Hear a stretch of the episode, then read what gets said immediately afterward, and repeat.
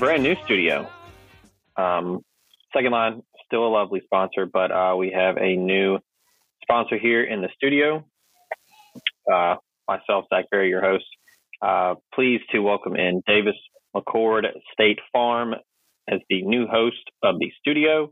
Uh, kicking things off with a bang here as we're in 2021. We just wrapped up National Signing Day uh, and heading into uh, the home stretch of basketball and then the start of baseball season. So thanks to Davis um, and State Farm for sponsoring the studio. With that said, we're going to bring in our guest here to break down National Signing Day 2021. JUCO All American, welcome in. How are you? Hey man, doing well. Pretty excited after yesterday. It's uh, it's it's funny. I think this is something Lane Kiffin alluded to in his press conference, but it's funny to uh, have a day, a whole day where you sign one person. Uh, but man, what a person that was! Yeah, yeah. He he, he alluded to uh, like the NFL draft, like it was like your one draft pick for the day, which That's I thought was which was a pretty cool way to look at it. But yeah, I mean, if that was the case, um, I mean, Ole Miss hit it out of the park, I, I, literally and figuratively, with Tywone Malone, who uh, Nice. does that quite a bit. um, Ole Miss finishes, as I'm looking at it right now, um, 18th in rivals team rankings. Uh, I'm going to pull up the composite for 247. Um, good. Uh, 18 over there. So 17 on ESPN. Okay, perfect. So consensus top 20 class. Uh, I believe the statistic I saw yesterday was the 12th top 25 class in the last 20 years.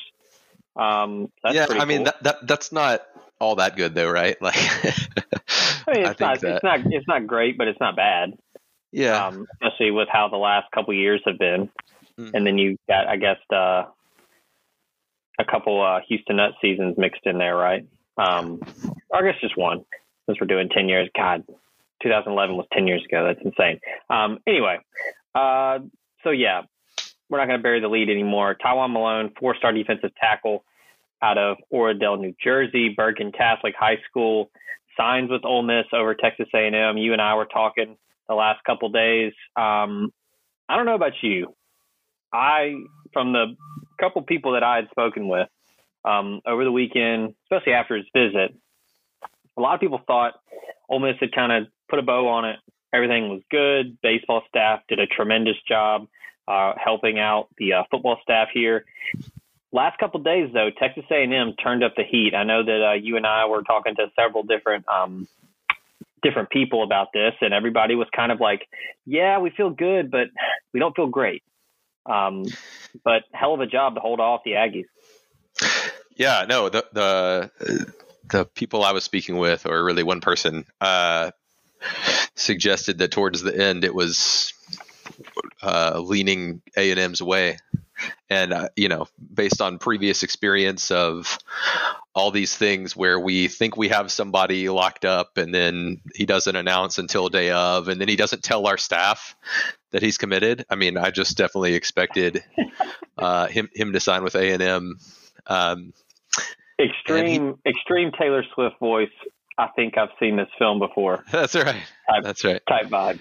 But it, well, look, it worked out, and uh, you know, more power to him. He's he's certainly allowed to announce however he wants to, tell whichever coaches he wants to, all that stuff. No problem. Yeah. You, Just you be and in I Oxford followed this summer. Yeah, you and I have followed recruiting for a long time.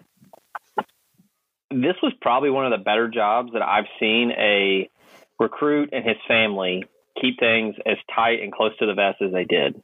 Um, all throughout the day yesterday. Um, so we're recording this on Thursday, Wednesday on National Signing Day. It, it was dead silent. And I mean, it depends on who you ask. Uh, I typically operate under no news is good news with recruiting. Now, it, it can fluctuate with different, you know, it's case by case. But, you know, a lot of the national guys that I talked to, they just said, you know, I know A&M's coming hard, but I don't have any reason to change my prediction yet because most national dudes predicted him to sign with Ole Miss. Um, but the, the, A&M smoke was very real. Um, Elijah Robinson's one of the best in the business, the defensive line coach in College Station. He obviously wanted Tywone Malone really good, uh, really bad. Um, Jimbo Fisher, hell of a recruiter. I mean, they signed another top five class. They're they're doing a bang up job over there um, the last couple years. But man, I, what can you say about the job that both staffs, baseball and football, did to uh, pull this off? Yeah, and uh, you know it's it's tough because whenever there's a signee like this where you know he's a super highly rated in football and you know not as highly regarded i guess in baseball um, you wonder like how involved the baseball team actually was you know did they just say like oh well you know we'll we'll let you come to to the to the spring, you know, enter the spring with a chance at the team or something like that. With this, that is apparently not the case at all. I mean, he is the, the baseball team or baseball coaches, I should say, played a large part in his recruitment, uh, and you know he's expected to be able to have a legitimate chance to showcase his skills and you know once he has that chance maybe he turns out to be really good i mean certainly he's got power I think that yeah. usually usually guys like him uh, might struggle with like bat speed and things like that, and that, that could be the case. And we'll see kind of how he handles the curve, basically, uh, curveballs and not fastballs. But nice. he could be great at it. I, mean, I have no idea. I, I, I, like I'm I'm not great at scouting in football players, but I'm even worse at scouting baseball players. I have no idea what what what to look at there. I just enjoy the sport. Yeah, I'll say this. I mean, he, he's you know a top 65 recruit in football. Um, before he, you know, for those that don't know, he suffered a knee injury as a senior, cut his senior season short. Uh, it wasn't anything too devastating. I mean, hell, at this point, JUCO uh, knee, you know, ACL surgeries are pretty much as routine as going in to get a couple stitches. Um, modern medicine is is crazy. Um, he, he's expected to uh, even compete this year for Bergen Catholic in their baseball season in the spring. Um, so he should be full go um, on the knee. And again, everybody recovers differently. Um, some people take longer than usual, but um, I saw in an interview yesterday at his at his signing party that he expects to play baseball. His baseball coach at Bergen Catholic said as much. So, um, but on the on the baseball field, I mean, he's not a top 100 prospect by any means, but I mean, he's been on Perfect Games radar. Um, Teddy Cahill tweeted about him yesterday. He writes for Baseball America. Um, so he's not you know, just a big 300 pounder that just plays baseball to stay in shape. He's a legitimate baseball guy. I, I told you the other day the comp that, that I've heard is kind of like a Ben Van Cleve who plays at Ole Miss right now. Um, I also see a lot of like Michael Fitzsimmons, um, you know, a guy that can come in, spot, you know, pinch it late late in the game. You need to drive a couple runs in, or maybe late, you know, in a blowout win, you want to let a guy get up there and try to hit one as far as he can. Uh, Tywone's going to be that type of guy. Um, now he might struggle a little bit, but hell, everybody struggles. Yeah. Um, it's it's SEC pitching. I mean, it's virtually you know the minor leagues. Um, you know, I was on a podcast yesterday and I was you know saying, you know, Grae Kessinger barely hit you know his weight as a freshman, and then before he left Oxford, he was an All American. So it's hard. It's hard for everybody. Um, but yeah, I mean, he's gonna he's gonna play. Uh, he can play some first base. He's super athletic. Um, and our own Gray Hardison put up a post today on the website, RedCupRebellion.com, uh, the top 10 home runs that he hit as a uh, high schooler. And uh, it's, it's impressive. Yeah, I mean, definitely. I, I, I would just say that you know you mentioned that Grae Kessinger has had trouble hitting. Everybody has trouble hitting as a freshman, or almost everyone, I guess. Yeah, uh, Thomas Dillard struggled. But the problem is that Tywone Malone won't get fall ball.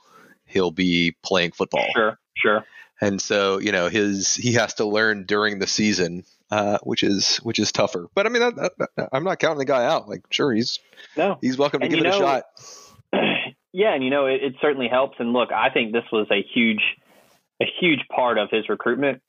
When he was on his second visit, he he might have done it on his first, but we don't. I don't know this for a fact, but I know for a fact on his second visit, he was able to sit down. I believe he went out to eat with with Jerrion Ealy and, and John Rice Plumlee, and just talk to them. Like hey man, how do you manage both sports? How do you shuffle, you know, practicing football and then going over to Swayze to hit in the cages and things like that. So they were able to answer a ton of questions, tell him how they got acclimated to playing both. Um, because it doesn't matter who you are, it doesn't matter how good you are. I mean, hell, there was um, I'm drawing a complete blank on his name, uh, but there was a, a an Ole Miss baseball signee um, that signed last year and just did, did not translate well to college, and he left. Um, and Yeah. he was the highest. Uh, I can't believe I'm forgetting his name. I'll find it here in a second. But Yeah, I, don't remember his name either. Yeah, but I know who you're talking about. the, yeah, the highest rated signee in the class, and it just it just didn't happen. I mean, it's hard. Um, but look, I mean, I mentioned Michael Fitzsimmons as a comp because Fitzsimmons hit the ball, you know, had a ton of power, but he's also got some plate awareness. Um, this isn't just a guy that gets up there and swings for the fences. He's got some some ability to, uh, you know, take his time, pick his spots, and uh, this isn't a guy that's just going to go up there and wail at the first pitch he sees and uh, you know strike out in three pitches. He's got some discipline. Um, he can hit tall fields, um, and I don't know. I mean, I more excited for what he can do on the football field because I think that's where his future is, and I, I think he knows that. But like Ealy, I mean, I think Ealy's future is on the football field, but the guy loves baseball, so he's not going to give it up. And it's pretty cool that both coaching staffs are willing to, uh, to you know, appease them and, and, and let them have a go at it. But I Connor mean, would Walsh you? was the guy's name. Ah, that's right. Yeah, but w- would you say that it's f- and maybe you haven't studied it uh, either, but would you say that it's fair to say Tywone Malone is more of like a three outcome baseball player? You know, everybody talks about like the majors now, what they're looking for. I guess they're not looking for this, but the, the type of player they're often they often end up with is like he's either going to hit a home run, he's going to walk, or he's going to strike out, right? Uh, I mean, would would you say like, of course, they're pl- you know they're going to do a lot more than that, but those are like you know the the most prominent things in in their time at the plate. Uh, I mean, would you say that he's that, he's that kind of player? Like, uh, uh, certainly he's. Am I wrong in suggesting that he's not somebody who like hits for contact and you know hustles things out and, and gets on base? Yeah, I mean, I was actually talking to somebody about that the other day with the Ole Miss lineup coming up in a couple weeks when they get things started in Arlington. They're probably going to have um, three or four guys that first, you know, first and foremost, hard contact up the middle, opposite field. Um, but the rest of the lineup, it's going to be launch angles. It's going to be we're, we're trying to hit the ball off the wall or hit it over the wall, um, and that's just kind of how baseball has evolved over time. I mean, that's what the big leagues is now. Like you said, a, a three outcome hitter. Um, they want some plate discipline. You know, you know, see fastball, hit fastball, but you know, be patient, work a count. Um, in, Tywone, you know, the the footage that I've seen of him in high school, he does that. Um, Mhm. But yeah, I mean, I think that that's you hit it on the nose there. I mean, that's what he's going to do. He's going to be asked to go up there, drive runners in, hit the ball far, and uh, you know, work counts. And if you don't get your your pitch, um, you know, either try to hit the hell out of it or you know, get on base. Because Mhm. look, he's six four. Probably he's probably under 300 now. He's probably about 285, 290. I've seen him clocked as fast as 12 to 12.5 seconds home to third on a triple. So he's not some stop sign on the bases. Now he's he's a mm-hmm. big guy, but I mean he can run. So getting on base is not the worst thing for him. But yeah, I mean I think that's exactly what you're getting out of him as a baseball player. And then like I said, he can play a little first base too. Well, you know, it's it's interesting that you you mentioned that about how you know he's he can run and all that. I, I think that segues well into football. I was talking about him. I mean, when I look at his film, I said this in the Slack channel already, but when I look at his film, I mean, the thing that stands out the most is his agility. I just think that like Mm-hmm. for 6'4", 300 pounds, his change of direction is crazy good. And, uh, you know, I, I- I think that's the hardest thing.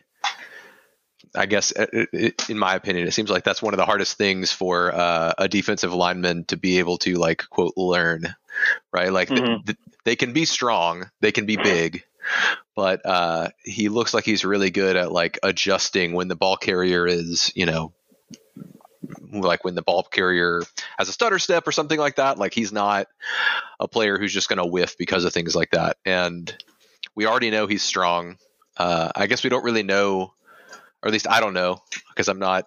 I don't claim to be good at that part. Uh, I, I don't know what his hand technique is like, so uh, it's tough tough to say. But if he's strong and agile, it's going to work out.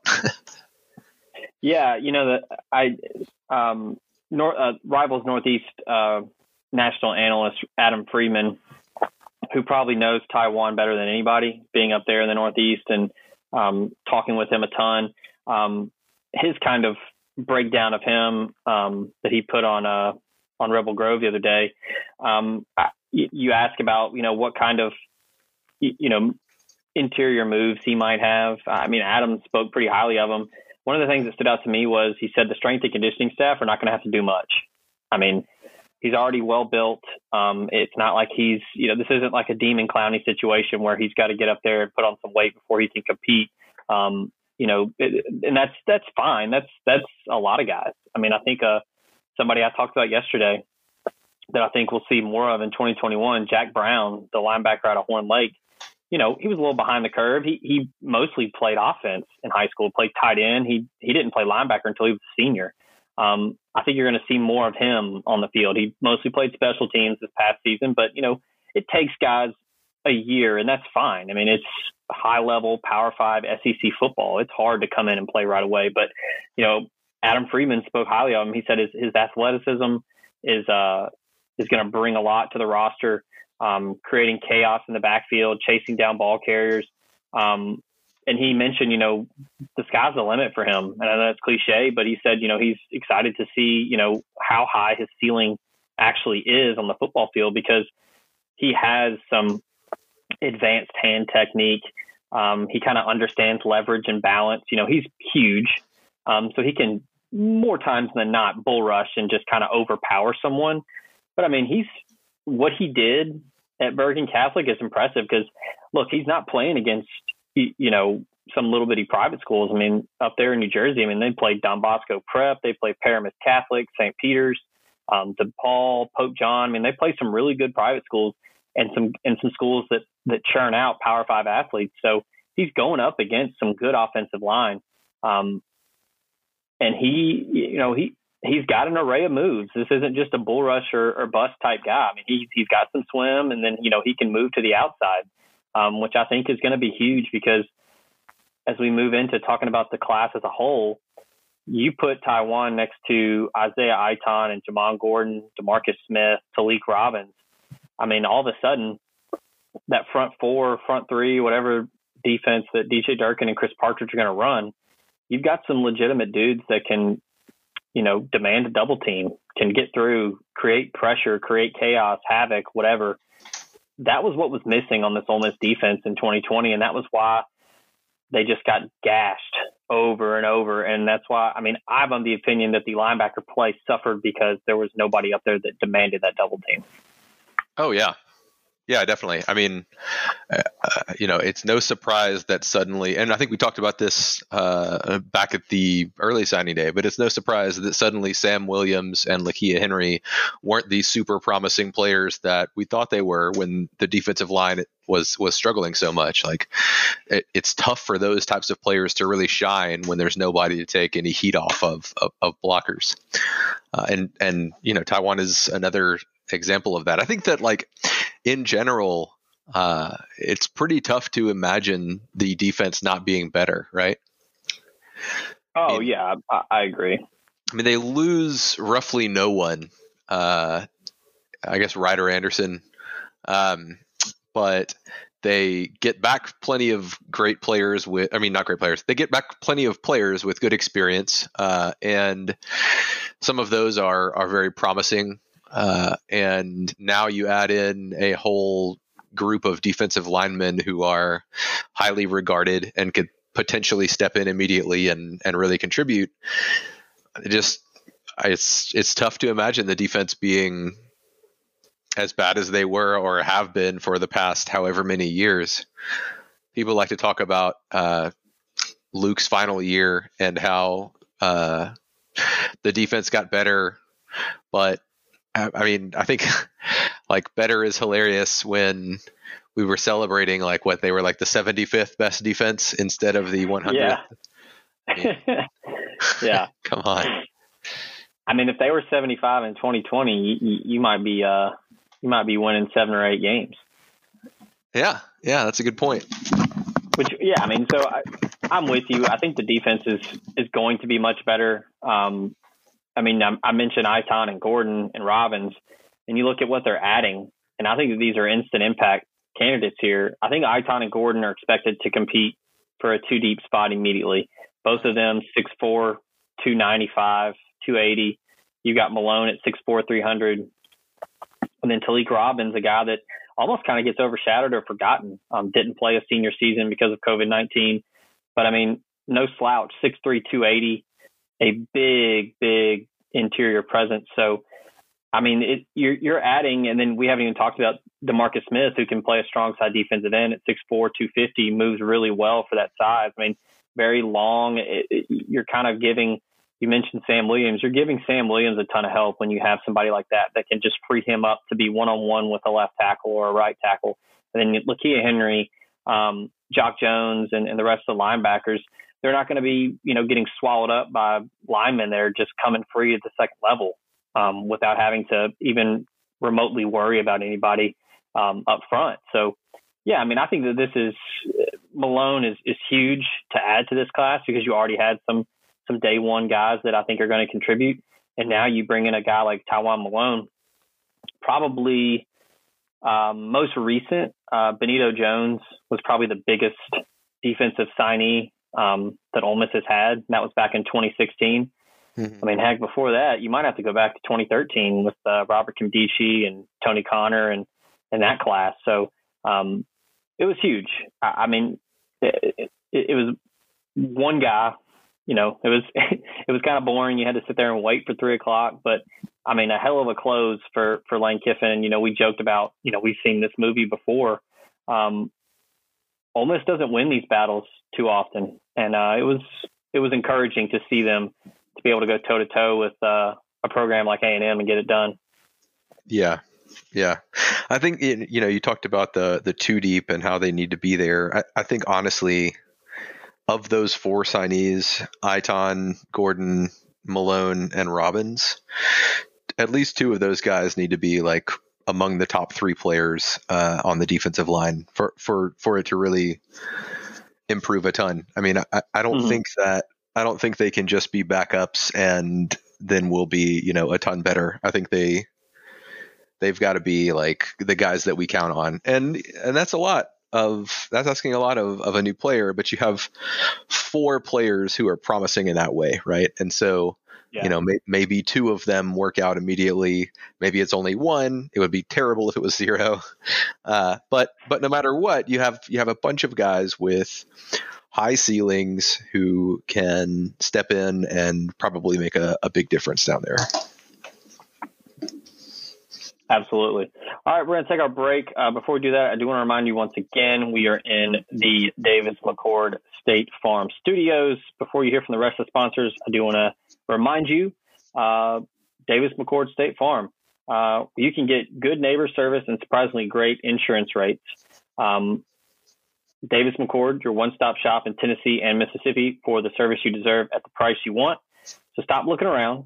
State Farm agent Davis McCord is ready to help. Give him a call 901 755 6110 for your surprisingly great rates today. Like a good neighbor, State Farm is there. All right, quick word from the rest of our sponsors. When we come back, more with JUCO All American talking 2021 signing day.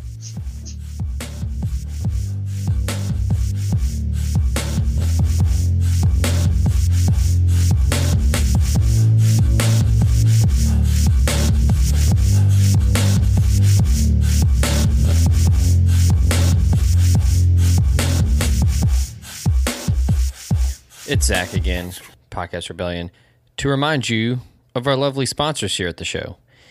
If you like New Orleans inspired cuisine, go see Kelly English and the good folks in Memphis at Second Line or Restaurant Iris for some fantastic food and cocktails. You can also travel down to the coast to Magnolia House in Biloxi at Harrah's Gulf Coast. Blackjack, craps, slots, southern cooking, cocktails, what's not to like? All three fantastic establishments part of the Kelly English restaurant group. Good food, good people, good cocktails. It can't be beat. That's Second Line, Restaurant Iris in Memphis, and Magnolia House in Biloxi. Speaking of good food, if you're in Oxford, go see Greg and the good folks at LB's Meat Market, the inaugural sponsor of this year podcast, on University Avenue across from Kroger. Celebrate with the best protein for your almost grilling needs with Greg and the rest of the folks there. And be sure to tell them that Red Cup sent you for exclusive deals and promotions. Remember, the Philly combo is back for just $10 right now. And you've got your lunch specials 11 to 3.30 Monday through Friday. That's LB's Meat Market on University, across from Kroger. Arby's is full of shit. LB's has the meats. Speaking of Oxford, if you're looking to get some libations going, be sure to check out Wonderbird Spirits, North Mississippi's first distillery. It's a quick little eight minute drive south of Oxford on Old Taylor Road, and it's the only spot in the Magnolia State for a true grain to glass gin experience. The space is fantastic. Chan and the rest of the guys there are doing some fantastic stuff. Uh, go there, get a tour, do a tasting, or you could do both. Inquire about maybe renting it out for a private event, maybe a anniversary, a wedding reception, a rehearsal dinner, something. The place is amazing. That's Wonderbird Spirits, North Mississippi's first distillery in Taylor, Mississippi. And be sure to follow them on Instagram for all their latest updates and uh, comings and goings there at Wonderbird. Speaking of libations, if you're in Memphis and you're looking to stock the cooler this year, Old Dominick on South Front Street is your place to go. Just like Wonderbird, you can go there for a tasting, for a tour, or both. And be sure to check out their rooftop bar, which is super awesome, has some great views of downtown Memphis, of the Mississippi River. Uh, you can try their Huling Station High Rye Bourbon, the Memphis Toddy, the Memphis Vodka, or the new Honeybell Vodka. You can get it all there or at your local package store. So celebrate with that Huling Station bourbon, a very small batch high rye bourbon by the folks at Old Dominick. It's a bold classic whiskey with notes of stone fruit, dark cherry, just the right amount of spice, and heritage that dates back to 1866. You can enjoy it neat or even in your favorite cocktail like an old fashioned. It's got a mash bill of 52% corn, 44% rye, and 4% malt. Huling Station stands alone in its category of high rye bourbons. So you could do that, or you can enjoy a quick taste of Memphis Toddy before the game this weekend, and then you can wind down with that Huling Station afterwards. So, like we always say, ask your pa- ask, ask your package store where you can find Huling Station by Old Dominick. And as always, OD encourages you to share sip responsibly. And last but certainly not least, if you're in the market for a new vehicle, make it a Clark Ford vehicle. Corey Clark and the rest of the folks in Amory, Mississippi on Highway 25 are committed to finding you a new vehicle today. Be sure to browse their inventory online, request more information about the vehicles, set up a test drive, and inquire about financing all online. If you want to do it a little old school, maybe uh, conversate via telephone, you can give them a call at 662 257 1900 and get in a new Ford today.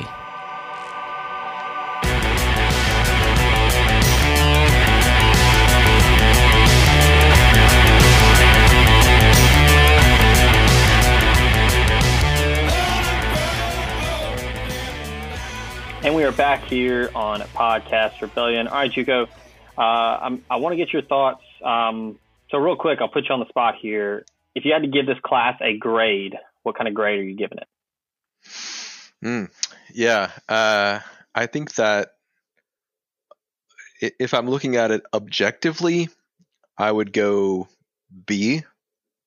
Uh, that is to say that it certainly could have been better, right? Like mm-hmm the 2013 class was an A plus. Uh, I guess this is maybe a B plus objectively, but I think that when we consider COVID, uh, the uncertainty of what was happening on the field, and what needs there were, what needs were met, that sort of thing, I would give it an, a solid A.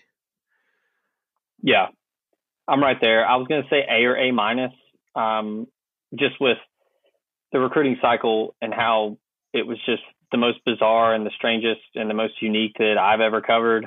Um, I mean, with all the factors going in, you can't have official visits, you can't have in-person contact.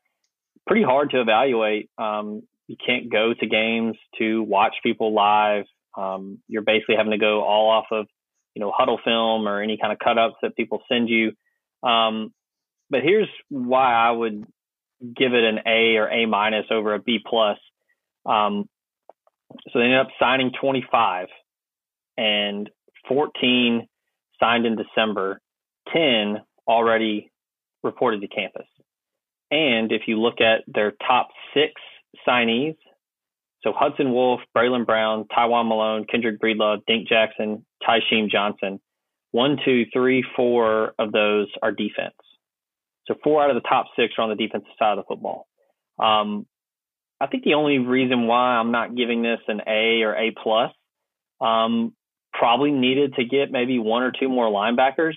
But look, I'll, I'll say this: I think they like the unit that they have right now. I think there's some potential there. Um, we already talked about Lakia Henry, Jock Jones. I talked about Jack Brown. I think they like what they've got at linebacker. And then look, you, you got Otis Reese for another year who kind of plays that hybrid safety linebacker, kind of roaming playmaker at the second level. Um, you also get a guy like Jacob Springer, the transfer out of Navy. He's going to play close to the line of scrimmage. He's going to give them, you know, kind of a hybrid look there. Um, but look, man, they they absolutely loaded up in the secondary. I mentioned Breedlove. Dink Jackson's probably going to play a little bit of both. Um, mm-hmm. I get a lot of Tony Conner vibes with him, just really, really violent at the line of scrimmage, but has the speed and athleticism to play in space, so he can maybe play a little strong safety. Um, Tysheem Johnson signed early. People kind of forget about him. One of the bigger signees in this class, super versatile. Um, but then we talked about Iton Gordon um, up front.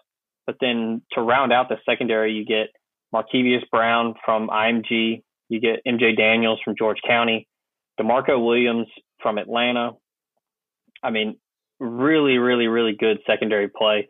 And then to round it out, you've got Trey Washington out Alabama and Elijah Sabbatini from Biloxi, who Georgia wanted.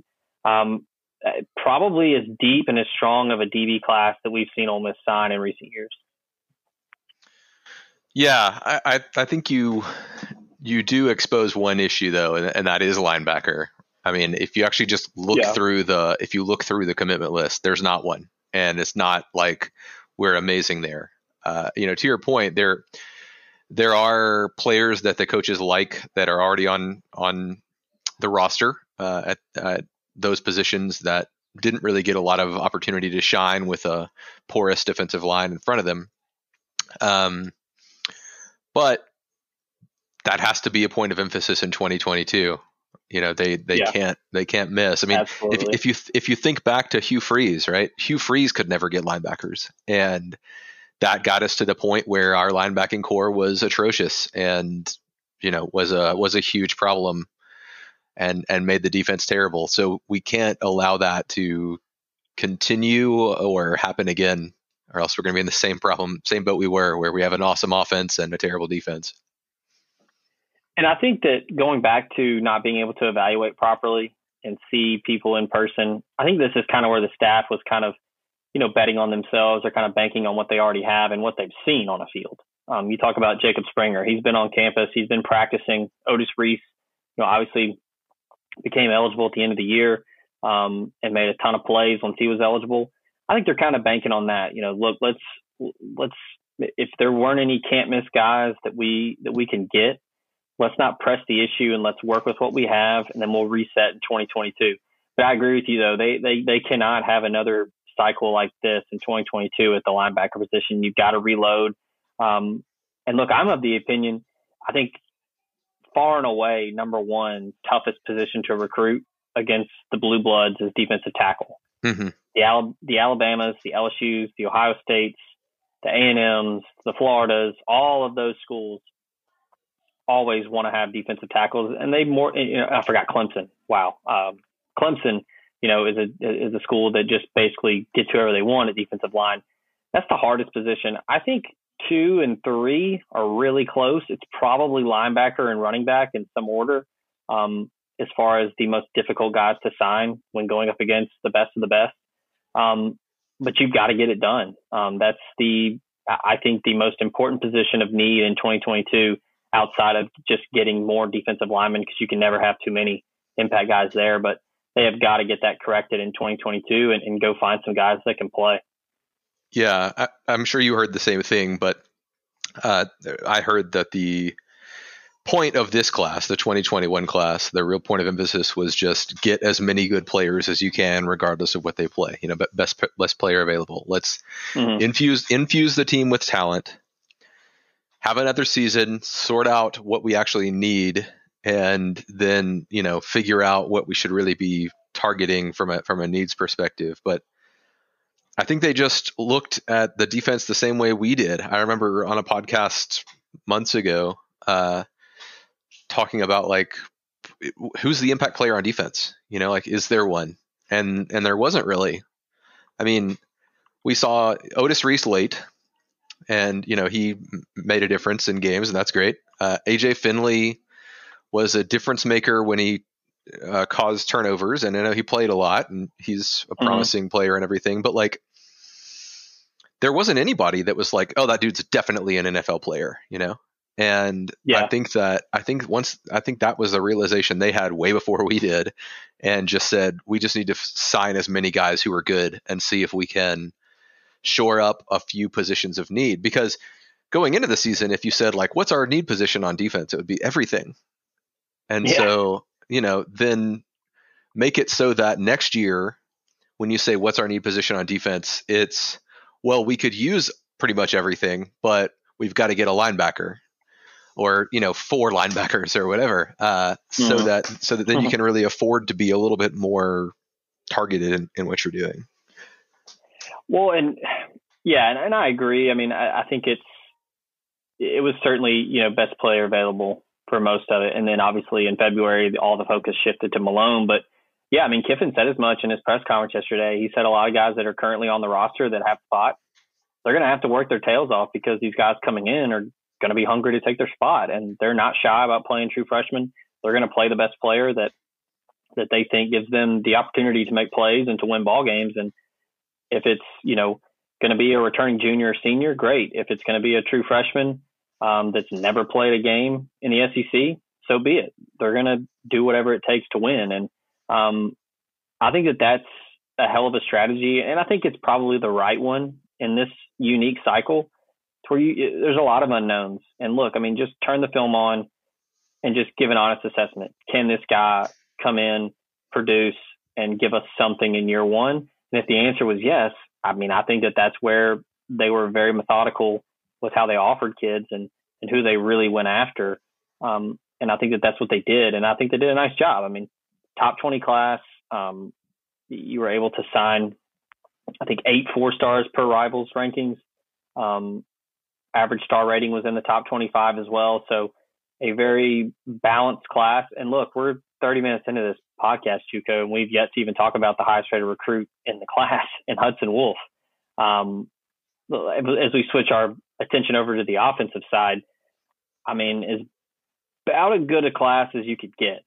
Um, Hudson Wolfe, um, probably a guy that was going to flirt with five star status until he had um, a minor uh, back surgery to cut his senior season short. 6'6, 235 tight end, flipped him from Tennessee. That was huge. And then you look at the other top um, offensive signees, Braylon Brown committed really early and almost gets kind of lost in the shuffle. Um, legitimate in my opinion, day one contributor at receiver. I think Ole Miss needs some uh, a presence on the outside. You know what you got in Dontario Drummond and Braylon Sanders. They're kind of a, a mixed bag. You know, they can play a little slot, they can play some outside, but if you get somebody like Braylon Brown that's 6'2", 180, can run and can take the top off the defense on the outside, I think that's huge for Matt Corral and, and trying to replace the production of Elijah Moore and Yeboah. And then look, getting Luke Altmyer, uh, I mean, that was huge. Flipping him from Florida State was a long time Florida State commit, um, Elite 11 participant. I think that uh, the future is bright for him. He's going to come in. He's going to learn under Matt Corral. He's going to learn under Jeff Lebby and Lane Kiffin, and uh, should be ready to uh, come in and compete as a redshirt freshman once Matt Corral has departed. So that right there, and then the receiver class is is pretty damn solid. Um, I mentioned Braylon Brown, but you can also look at Quay Davis, the guy from ICC. I think that was a big pickup, 6'1", 210. And then, um, in my opinion, one of the more underrated guys in this class, JJ Henry, uh, kind of appears to be somewhat of the heir apparent to the slot position that Elijah Moore occupied. And then another big body, Brandon Buckhalter at 6'3", 210. Um, I think they're going to want to see what he does when he uh, gets into practice. You know, maybe he stays on the offensive side, but I mean, he's a huge athletic dude who can really move. Maybe he plays a little defense. I don't know if they're going to kind of, you know, maybe treat it as like a Nick Brazel type deal where they kind of see which side they like him better on. Um, but I mean, at the receiver position, I think they did a fantastic job. So it, you needed to to really hit defense because that was the glaring issue with this team in 2020 was they just couldn't stop anyone. But offensively, um, as good a class as you could sign. Yeah, I mean, I I do wish they had had more success on the offensive line uh, in in getting guys sure. that were really really wanted by a lot of other programs. Uh, that's not that's not to knock those guys. Like I, I think the the players they did sign are actually fine, but uh, you know, if, if, we're thinking about what it takes to maintain this elite level of offense, sure, it takes a quarterback, it takes a lot of pieces, but I think the offensive line has to continue being really solid, and th- they were they were quite good this year. I think that you know there were yep. times they would there were times they would break down and all that, but that's just what happens with an offensive line. There are times they get beat.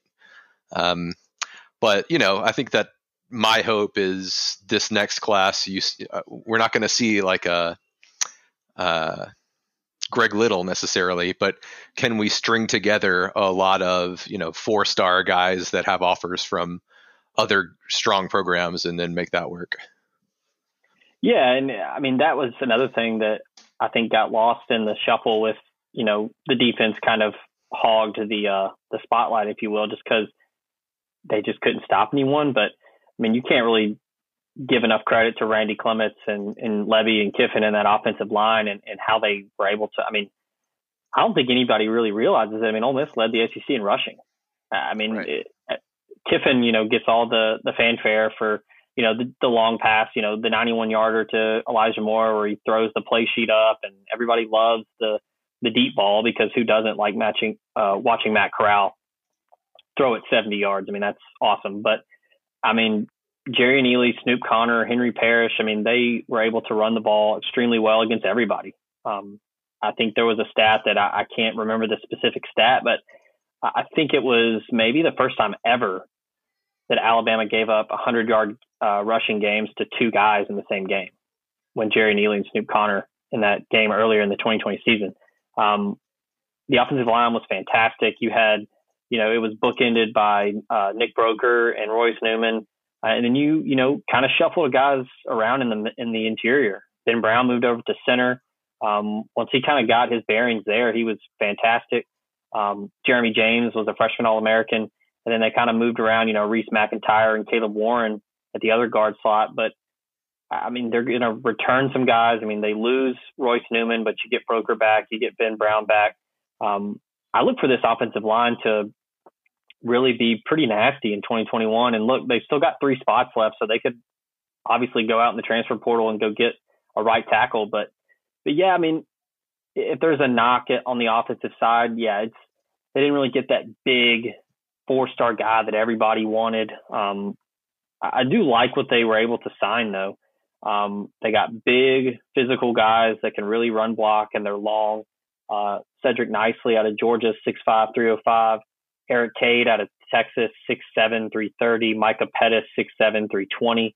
Um, and Jaden Williams, 6'5", 260. So long athletic guys that um, can really road grade, but once they get in the system, I think they'll work on some pass blocking. And I mean, pass blocking's hard. I mean, it's it's incredibly hard to move from high school to the Power Five level and pass block effectively. They're, they don't really have Laremy Tunsil's growing on trees out there. So that'll be. I think you you nailed it though. That'll it'll probably be linebacker and O line in 2022 if they're really going to go after.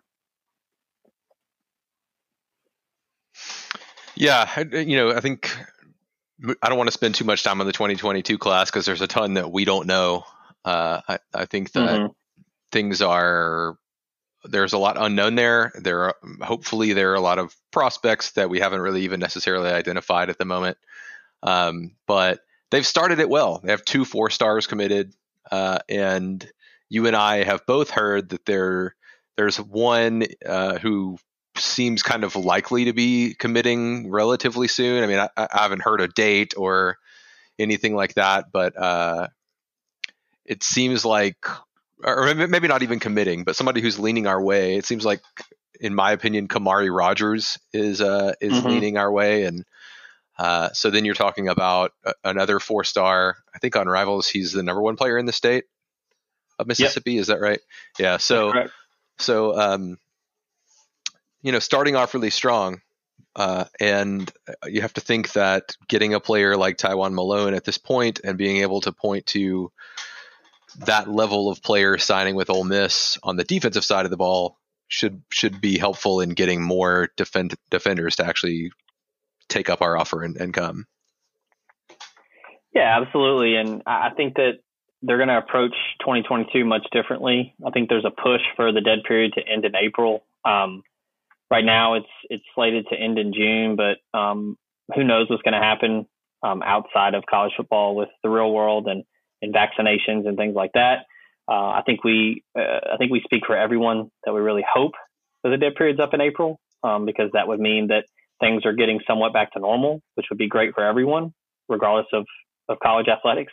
Um, but yeah, I mean, I think that they're going to be really aggressive. They're going to try to build momentum early to continue this wave. Because I mean, Tywone Malone was a big deal. Um, announced for Ole Miss on national television on ESPN. That was big. I think that that resonates with with recruits. Whether it's that 2013 effect, you know, where it's like, man, Ole Miss is getting this guy. Like, maybe I should give them a, a, a you know a little bit more of a uh, of a deeper look. Um, we know what Lane Kiffin brings. You know, he the, the cachet that he has is just through the roof. Um, so you know he's going to be able to to get in with some big name guys. But but yeah, I mean that's that's the thing is you're going to have to really capitalize on that momentum and uh, really not miss in 2022. This is kind of the class that they've been building towards to be that you know top 10 class where they can really make some noise and and build into 2023. Because look, I mean as we close here, JUCO, I think the schedule sets up really nice in 2021 for them to, uh, you know, kind of take that next step into that next tier in the SEC. Um, you go five and five, you win the Outback Bowl against a really good Indiana team. I think it's time for Ole Miss with the schedule that they have, with the non-conference games that they're going to have the ability to win. I don't think it's out of the question to say that they could potentially get into that eight nine win conversation. I don't either. I I think that you know things have to go our way on the defensive side of the ball in terms of like mm-hmm. who ends up being able to be a contributor for that for that to make sense. But uh, I looked at the schedule the other day and man, I hate doing this, but I actually didn't have a problem with getting to ten wins. Um, I mean, I don't think that's crazy either. I mean, again, like you know, it's definitely possible that to get to only seven too. I'm just saying that like ten is not like outside of the window of of possible no. outcomes.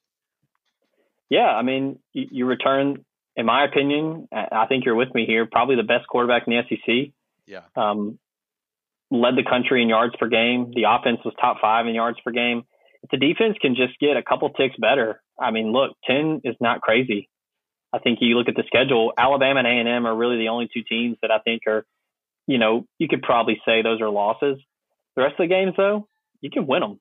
So uh, this this 2021 class only helps you in building towards being a legitimate contender in the West. So it was a, it was a big day for Ole Miss, and um, I'm excited for for what 2021 is going to bring. It's going to be fun. Hopefully, we have more people in the stands. Hopefully, we have uh, you know a regular Grove. So it'll be exciting. Um, but that's going to do it here for Podcast Rebellion National Signing Day recap. Thank you to JUCO for joining, giving us his thoughts. Thanks again to Davis McCord State Farm for sponsoring the studio. Thanks to all our other lovely sponsors for making this show possible. And thank you to you, the listener, for tuning in. Um, for JUCO over there, I'm Zach. This has been Podcast Rebellion. Thank you all for listening. We out.